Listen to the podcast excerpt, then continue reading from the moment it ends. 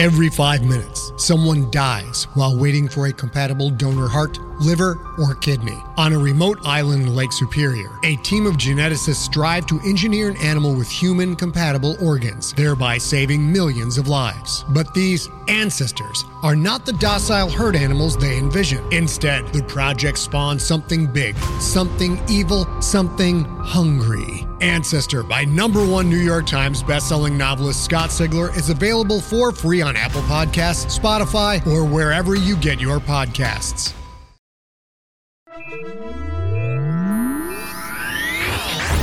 Lightspeed. Hello and welcome to the Lightspeed Magazine Story Podcast. I am Jim Freund, your host. In this episode, we will hear In the Beginning of Me, I Was a Bird by Maria Dong, narrated by Judy Young. This work is copyright 2022. Lightspeed Magazine is edited by John Joseph Adams, and our podcast is produced by Skyboat Media. Maria Dong is a prolific writer of short fiction, articles, essays, and poetry. Her work is published or forthcoming in over a dozen publications, including Apex, Apparition, Augur, Fantasy, Fusion Fragment, Kaleidotrope, Khoreo, Lightspeed, and Nightmare Magazine. Her debut novel, Looking Glass Liar, comes out from Grand Central Publishing in the winter of 2023. Although she is currently a computer programmer, in her previous lives, Maria has held a variety of diverse careers, including property manager, English teacher, and occupational therapist. She lives with her partner and a potato dog in southwest Michigan in a centenarian saltbox house that is almost certainly haunted, watching K dramas and drinking Bell's beer. Find her on Twitter at Maria Dong Writes or visit her website, mariadong.com. So, let's buckle up. We're going to Lightspeed.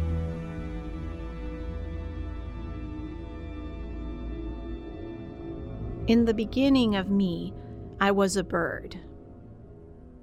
By Maria Dong. In the beginning of me, I was a bird. A magpie, although I've since been a jay and a red tailed hawk and even a big black crow crying, Talk, talk, talk at every passerby. But the magpie was special. On my first day, I saw those flashing blue wingtips and I was myself. And every day after, I woke up and flew to a shiny window just to admire my plumage. Birds don't last. Their hearts beat so fast, the seeds burn them out. We didn't know that yet. The sky had only just split open, the almost microscopic seeds floating down on thorn tipped maple wings to drill their way into whatever they landed on. Sometimes it was soil, or water, or concrete, but often it was flesh. Once you got the seed in you, the clock started. After a few jumps, you considered your options carefully. You in a magpie isn't you in a dragonfly, or a trout, or a spotted Dalmatian. We like best the animals that make us feel most ourselves. As for me, I only feel right when I'm some kind of bird. Here is a story about us from before I was you. Get off that branch! I whistle a sharp warning through my beak. But you are playful, and you are daring, and you are the fastest finch in this tree or any other. You will not be told. You descend branches until you're a few above the lowest. How visible you make yourself! How loud your song! Who cares if there is a fox under you, staring up hungrily? You are the invincible bird king of. But oh, that is not just a fox. You flit down closer because you can see the spark of the seed. This fox is like you human and not human. And thinking of it now, you ache because it was early yet and you could still be surprised. Hello? You tweet, only just out of reach. There are stories of people going completely native, unable to control themselves, but you think these stories are inaccurate. You think it's more likely these people were foxes all along, and finding the right body only gave them the excuse. How, how are you?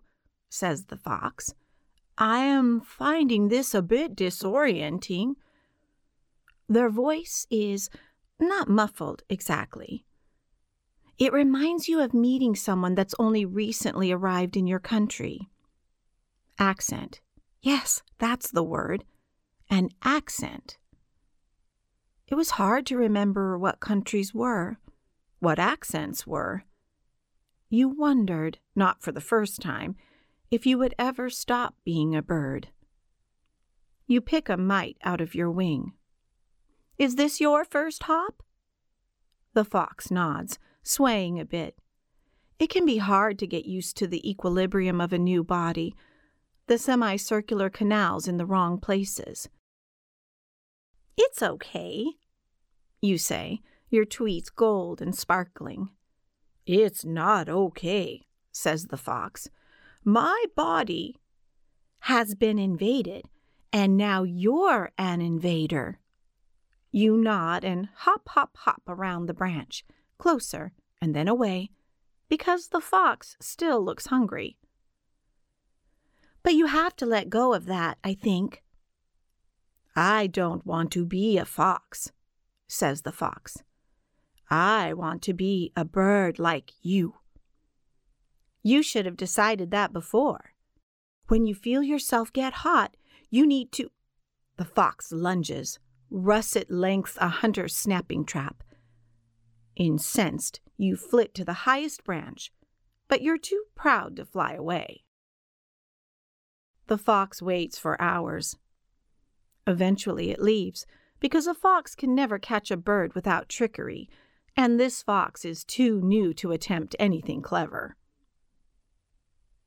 Maybe I've made a mistake. I thought this was a story I could tell as it comes. But now? I'm sorry. It's hard piecing together the. I want to call them memories, but that's wrong. It's as if I've jammed a giant needle into your temple, and when I pull the plunger, out comes everything you are. Shove that into something else's brain something that hears frequencies you've never dreamed of, that can smell death on the wind two miles away, that's rutted but never made love. Something with a heart that beats 400 times a minute. Scale and tempo. Remember this for later. It's all scale and tempo. Without the same nose, or eyes, or heart, or brain, what do you remember? And a better question is who or what are you now? In the beginning, before I was me, I was sick. It was two weeks after I'd felt that seed burrow in. A prick like a fang, and then the soft, slow wriggle of a little hungry worm. If I moved the wrong way, it would pinch, like a splinter I couldn't find. I didn't know what it was. Still, I should have told someone. But I had just moved to a new place, a squalid shoebox apartment on the fifth floor, and even if that hadn't been the case, I was single and unemployed and kind of shy, actually. I think this is all you need to know about me. On the rare occasions I traveled, I had to go to the post office and tell them to hold my mail because there was nobody who might pick it up. The pain grew until it followed me everywhere, stabbing me each time I shifted, waking me from a dead sleep. Before long, I wheezed through lungs filled with sludge, and I could no longer visit my cafe to read, though that was probably for the best. The last time the pain had gotten the best of me, and I snapped at a woman for sitting in my booth. And still, I didn't call a doctor. I didn't believe I was dying, even as I guttered like a candle flame drowning in its own wax. Toward the end, I fell and I couldn't get up. A neighbor knocked on my door, perhaps because of the thump, or perhaps because of the smell I'd started to emanate, like dirty dishwater and burnt hair. I thought it was a woman because I could see her shoes, black and white and shiny, with pointy toes. But I didn't answer, and before long she left. On the last day, before I was someone else, before I was myself, I sat in my cramped galley kitchen, too exhausted to make it to the sofa. The window was cracked open, and the roving white cat I sometimes fed scraps of ramen noodles was on the window ledge, awaiting its dues. Help me, I begged, but the cat just sat there, after a few more minutes, I started to gasp as if dry drowning, and my heart was beating so hard it roared in my ears. My whole body boiled with fever. I couldn't stand. I couldn't cry out. I knew it was the end. In my final seconds, I had the thought how good it was that my parents were both dead because seeing me die alone like this would have broken their hearts. And then I floated up and out of my body, no more substantial than a dust mote. It felt wrong. The kind of wrong that explains why every culture has a story about being stuck behind the veil. I could feel myself dispersing, like when you open the door to the bathroom and all the steam billows out. But then there was a tug, a knocking outside, except no, I was outside, and I grabbed on and let myself in. I can see why you might get mad. If animals are sentient, we can't justify driving them around like machines. Except when you're in a cat, you're also the cat. Did you really think you could be a cat and not carry some of that away with you? Not leave some part of yourself behind? You're not even the one in control at first. You don't know what's going on or have your bearings, and you keep switching from one mind to the other as if you were merely high and not of two minds at once. And although I was dead, there were parts of me that were jubilant my Oma had wanted me to become a doctor, or at the very least a nurse. She'd never in all her life imagined that I might become a cat. And so there we were, drunk and happy on our swishy tail, and the way we could hear the scuttle of a mouse on the fire escape, and the strong, strong, salty smell of noodles and burgers and the banh mi place down the road, and even now, I still get lost in smells. So we should move on.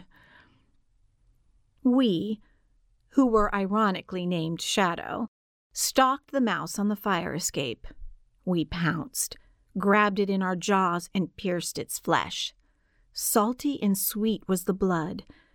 But we didn't agree with ourselves on what to do next and fought over our jaw muscles, and the mouse fell into a trash can below. Then we were in agreement, both of us above soiling ourselves with garbage. But we were still hungry, so we went to second best food place, which was not as tasty as first best food place, but it also had soft bed place and many strokes human. We climbed another fire escape. So fast, we were so fast, even if we didn't like the feel of the metal grating on our paws and slipped into a window that led to the stairway before coming around to the front door of second best food place. We meowed and meowed to be let in, me marveling at the way our throats stretched and twitching of the muscles in our legs and the little blossoms of life in our belly. Kittens! We were going to have kittens soon. Six of them, and the second one refused to stop kicking us. The door opened, and we went inside. It was only then that I noticed the woman's shoes, shiny and black and white, and with pointy toes. And we didn't know the word, but I did. Wingtips. They couldn't have been the same ones, I thought, as I fought with us to control our head, to look her up and down. She was thin, and not in a glamorous way. There were dark bags under her eyes, and a sheen of sweat on her forehead, and she smelled. Bad. Like the time we scaled that tree and swiped that egg from the robin's nest, and then we cracked it open, and it was rotten. No, I wasn't there, I told us, but we didn't seem to understand. Oh, Shadow, said the many strokes human. She wrapped her arms around herself as if she were cold. What have you gotten into? Her lip curled up, disgust. She disappeared for a moment. Faucet sounds, squeak, squeak, squeak, and then came back with a rag to wipe the blood from our face. After she bathed us, which we permitted only after a great fight with her and ourselves, we spent the night curled up to her. At one point, she got up for the bathroom and we played pounce with her feet, but we were tired from having two minds and two souls and only one body. Already our insides were hot, too hot, and I could feel that the distance between ourselves was compressing, that parts of me were getting woven into us. Lying there on her bed in the dark, it scared me because it didn't feel like I could get them back. The next morning, she went to get dressed. She opened her closet, and I saw it me. Not us, but me. Photo after photo after photo, all black and white, of the person I'd been before. The hair went up all the way down our spine. We lashed our tail, but we padded closer, barely noticing her as she shuffled around through the hanging racks for an outfit. In the photos, I never looked at the camera. Some were close ups, taken from afar, as if with a telescoping lens. Others were blurry thumbprints, phone photos that had been printed and cut out, my face dispersing into fields of dots up close. There were many from the cafe I thought of as my cafe. I'd rarely left the house, but when I had, it was there to read, but only when I could get my table, the one in the very, very back, away from the windows and the baristas and the light. From the angle of the photograph, it had been taken from the cafe's bathroom. There was even a sliver of the door in the photo, grainy and out of focus. She'd been watching me. This woman, who I had never met before, who I didn't know the name of, and I had no idea why.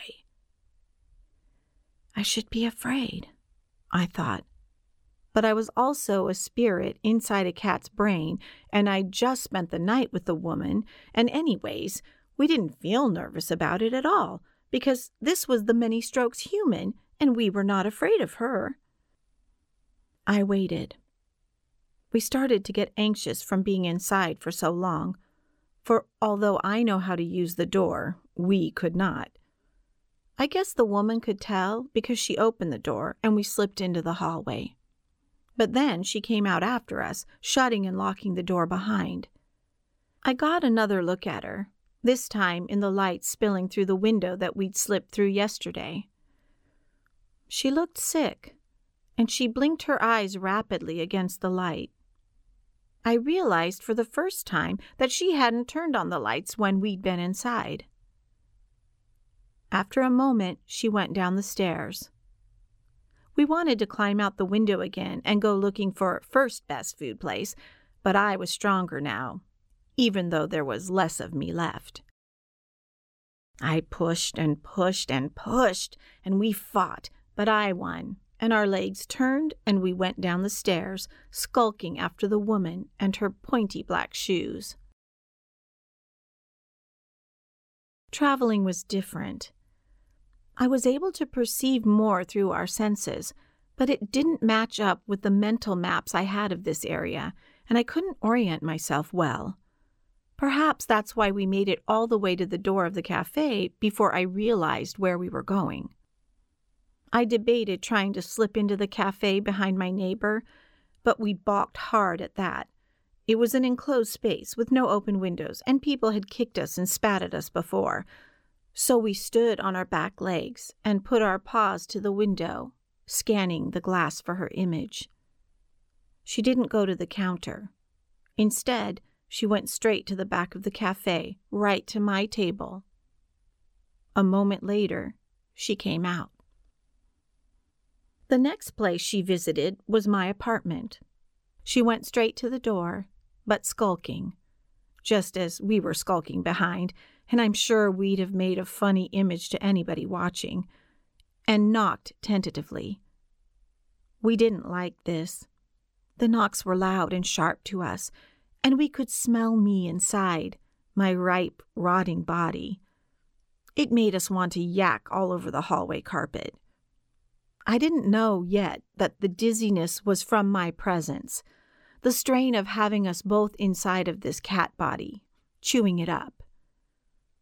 She waited and knocked again, and then she scrunched over and put her cheek to the door. Hello, she said. Are you in there? We meowed plaintively, but she didn't seem to notice. We waited for her to leave, but she slumped against the wall and folded down, down, down, and now we could see her face, her cheek and its small red blemish. Before, we would have taken it for a pimple, but I knew what it was because I'd had one like it before I became us a seed.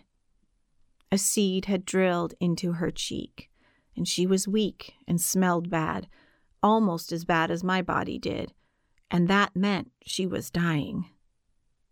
She would need a body. This one was already occupied, but I had an idea.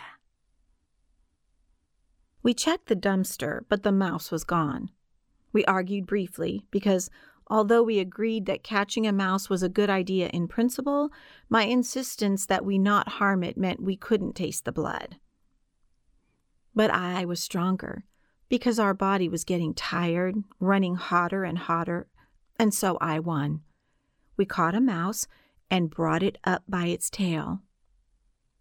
The woman was lying down. We could tell she didn't have the strength to sit up. She shuddered when she saw us and the wriggling mouse, but she didn't try to move, and we waited while the mouse bit us and kicked and bit us. She died, and I felt her, inside and outside, here and there, and then she was herself and the mouse, and of course, they were both you. Our friendship wasn't a friendship at first. You and I couldn't talk because mice and cats couldn't speak to one another yet, and so I had no way to tell you who I was or ask you why your closet was full of stolen photos of me. And you were afraid of me, very afraid, because you were you, but not yet. Not all the way. Not the way I would be once I became a bird. Before long, our body that was shadow became very sick. But you were sicker because you were smaller, your tiny heart running like the fan in a gaming computer. More than once you tried to escape, but you were a small thing, and we an order of magnitude larger, and we caught you easily. When it came close to time, the we that was once shadow picked you up by the tail and dragged you to the zoo.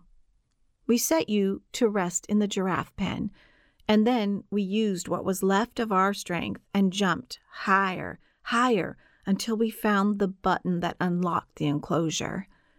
We managed to swipe at it a moment before our body hit the ground, and then the we that was once Shadow was not Shadow anymore. This time, we were both giraffes, knobby kneed and long necked and proud, and it wasn't until I felt myself stretching into this new form that I realized my miscalculation. We were the same species now, the I we and the you we, but while giraffes communicate, it isn't with words. There was no way to say photograph or apartment or wingtip shoe. I tried scratching figures in the dirt with our cloven hooves, but it all came out as wobbly squares. Still, you could tell that we were talking to you, and perhaps you could feel me now, the way I felt you. No more fear of my feline teeth and claws. Or perhaps you'd realized what had happened, how close you'd come to expiring. I know that each hop between bodies frightens you, that you never forget the wrongness. Cat me had made other miscalculations. For one, though the door was open, we were still giraffes, and giraffes seldom pass unnoticed. They cannot traipse around downtown without being caught and brought back to the zoo. But it was a comfort to wind our long neck with yours, and though I burned to discover why you'd been spying on me, the truth was that you were my only kindred spirit. At first. As the days passed and people visited the zoo, we heard their phones, their conversations, their tiny radios playing the news. We knew more people were dying, though nobody had put the bodies and the seeds together. Before long, zoocomers dwindled until there were none. We realized they might never return. Still, time was passing, and we burned through each animal in the enclosure, through the very last. We would have died then, had not a pair of bees buzzed by. We leapt into them, and then you took off, and I had no choice but to follow, though I couldn't control this body the same as you could yours. I feel so much grief for you. For if I am me when I'm a bird, you are you when you're a bee. And a bee is so tiny that you may only be you for a few minutes at a time. I didn't know where you were going, but I was not going to lose you, and so I did my best with our wings. But you timed it wrong, dropped from the sky like a shot. A moment later, I felt ourselves arc down after you, our bee body already a shell. And that's when I felt them below us, twisting and agile and muscular. You and I.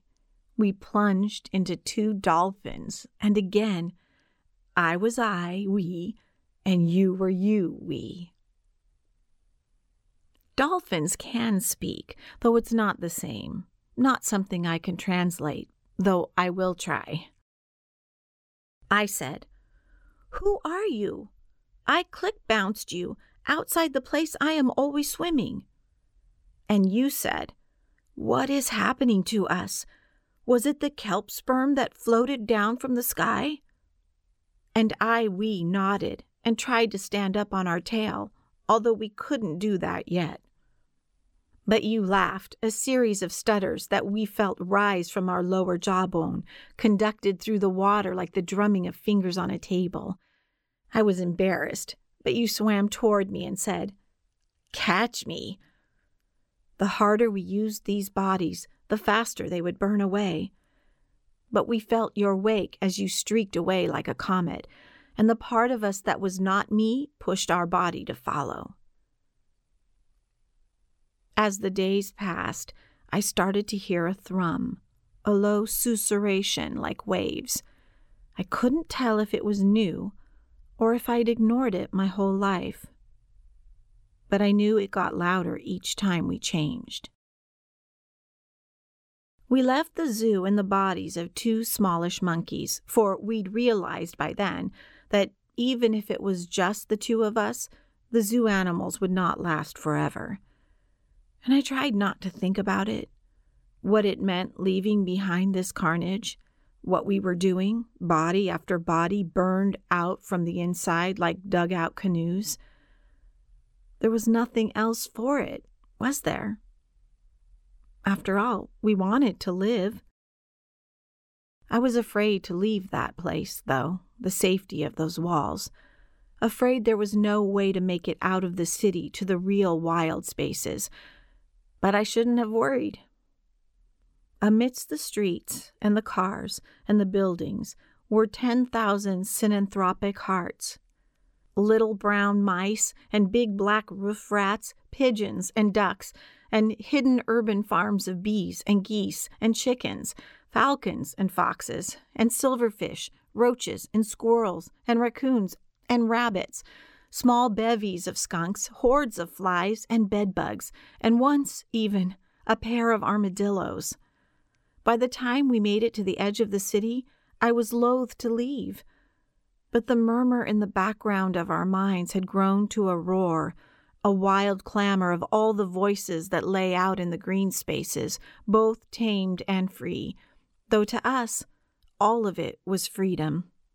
By then, too, we could feel in the milieu around us the others like us, those the seeds had taken, more and more every day though the people that were left went on oblivious, saying things like reasonable precautions and disease.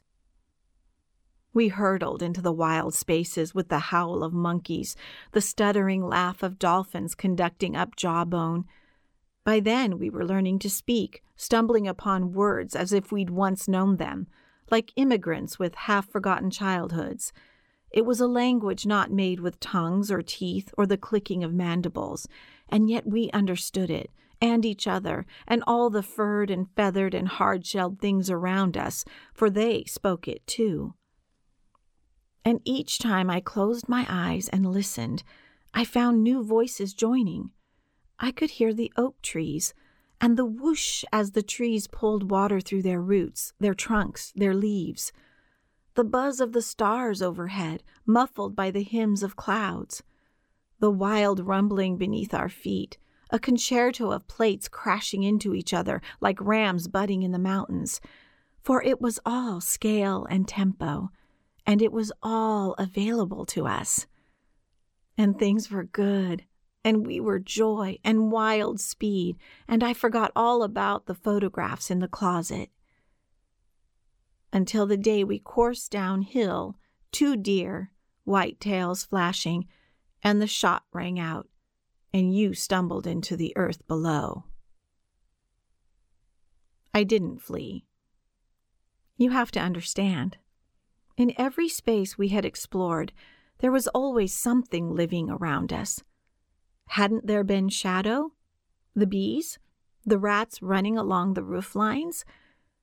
but I could feel all the voices around us, even the forms we could not take, like the trees and the sky and the dirt, and that's how I knew it was only us three you, me, and the hunter.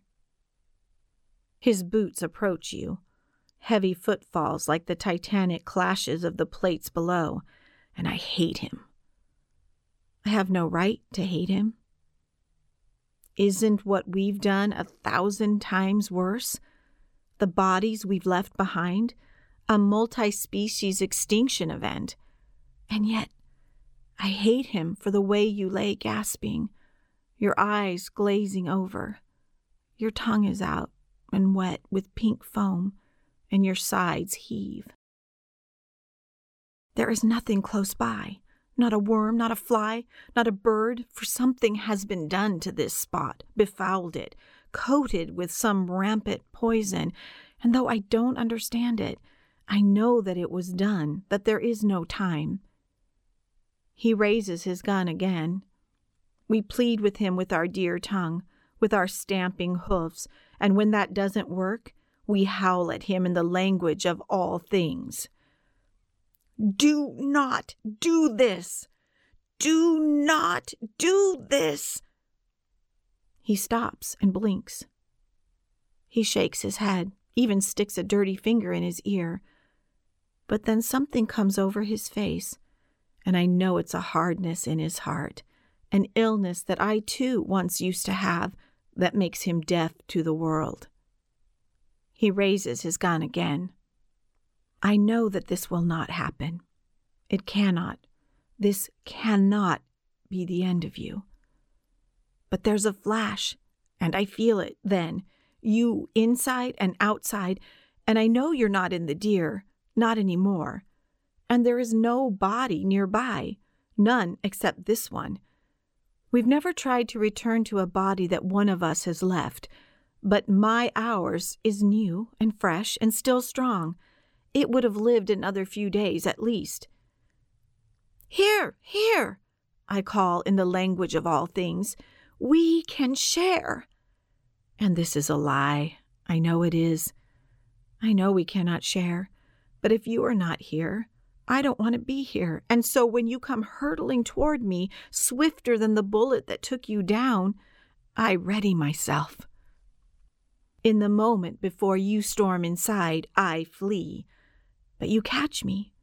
You reach out and grab me, a comet clinging onto another, and you try to drag me in with you. There is a terrible pain, the scorching heat of too much trying to go into too little. But I can hear it, your mind working, neurons you don't have firing. And when there is not enough there, you draw outwards instead from everything around us. You ask the leaves and the bark and the dirt below, dead though it is, Help us. And suddenly, I hear them all answer.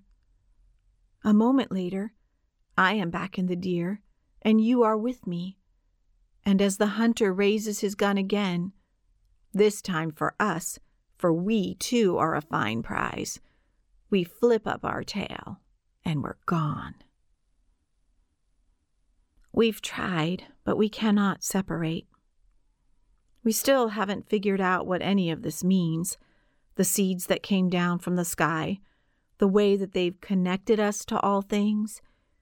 You maintain that the bodies we leave behind are not dead, and though I cannot agree, I say I do, because we share one mind and body now, and it's easier when things are quiet. Secretly, I think someone will come for us one day that the seeds that took us from our bodies could not be an accident. But that day has not arrived. You were smart and suggested the ocean, and now we always find ample hosts around us, though we are careful to keep ourselves close to shoals of fish, to choruses of dolphins. Once we were attacked by a shark, but then we became the shark, and it made you sad, and me happy. I used to worry that we would run out of animals, but now I am not so sure. The seeds are still falling. Thorn tipped maple wings that float down from the sky like ash, and although the humans try to avoid them, they cannot always. They must sleep, and the seeds are strong. They know no barrier. They penetrate stone and roofing tar and wood as easily as flesh. Animals are still reproducing, aren't they? If there are no people left in the end, if we all become seeded, will we overtake them? Or will their numbers always be greater than that which we can take? We've decided to go deep, leapfrogging from creature to creature, descending into an ocean trench. We are an anemone, a coral, a clownfish, a jellyfish, an eel. It's easier, in some ways, to only need one body for us both, though we are always careful, always ready to flee. Somewhere between when the dark stops and the trench ends, we run into a patch of bioluminescent algae. It glows, disturbed by our movements, and I take that as a sign. It's finally time to ask you. I want to know, I say about the photos in the closet. By now, of course, you know that I was once the person in them. It's not a thing I could keep secret from you, not when we are always together. You are quiet at first. Then, I feel you give, a soft give, like the bending of a blade of grass. I was a private investigator, you say. Because this amuses me, I give you a dolphin's jawbone laugh. It's my favorite laugh because it was yours.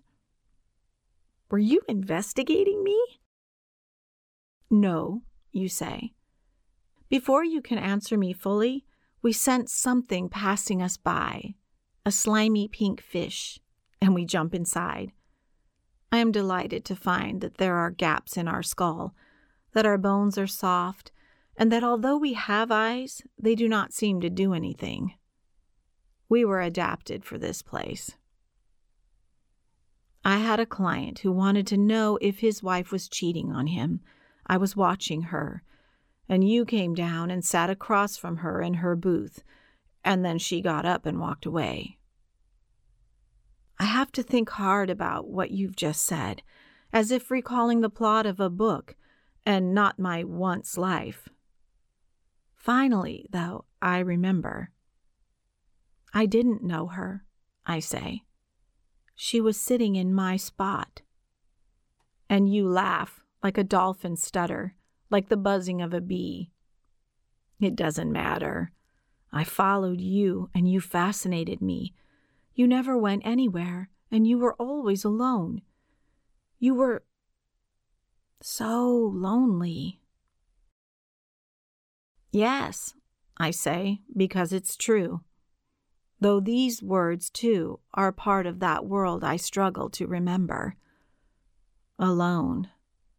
Lonely. Maybe I was like that. But so were all of us, weren't we? And because I'm right, you say nothing, and we plunge ourselves further into the deep.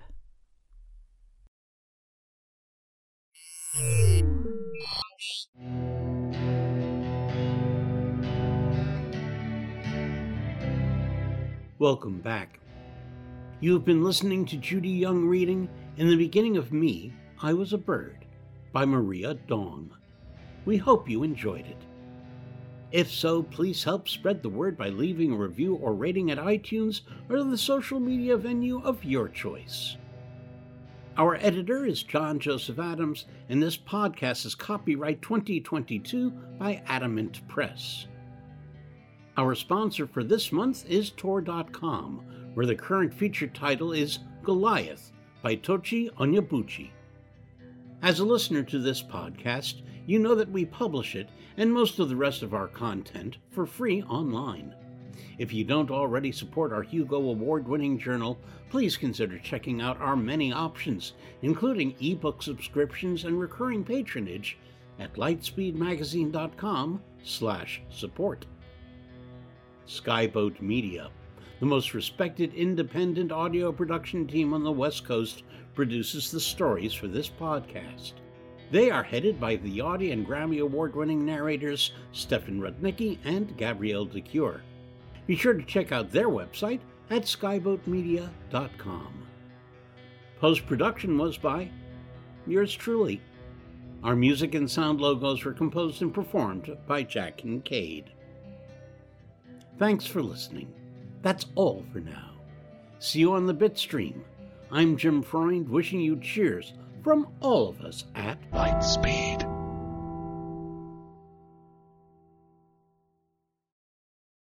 Hey there, this is Justin Bartha. I made a funny new podcast, King of the Egg Cream. It has the greatest cast in the history of podcasts with actors like Lewis Black, I'm torn by my feelings for two women. Bobby Cannavale, You can eat it, or if someone hits you, you can put it on your cut. Melanie Lynskey, I wonder what these marvelous things are that look just like boiled chicken feet. Jason Ritter, I can break things and pick locks and kill people. Michael Stuhlbarg, The whole point is to inspire people that they should make themselves better. Ari Graynor, No, don't whet its appetite. What are you, an idiot? me, Justin Bartha, That's not just any egg cream, that's a Lemke's special. and all narrated by the hilarious Richard Kind. This is the story of Harry Dalowitz and how he rose from nothing to become New York's King of the Egg Cream. So if you like funny true stories, come listen to King of the Egg Cream, available wherever you get your podcasts.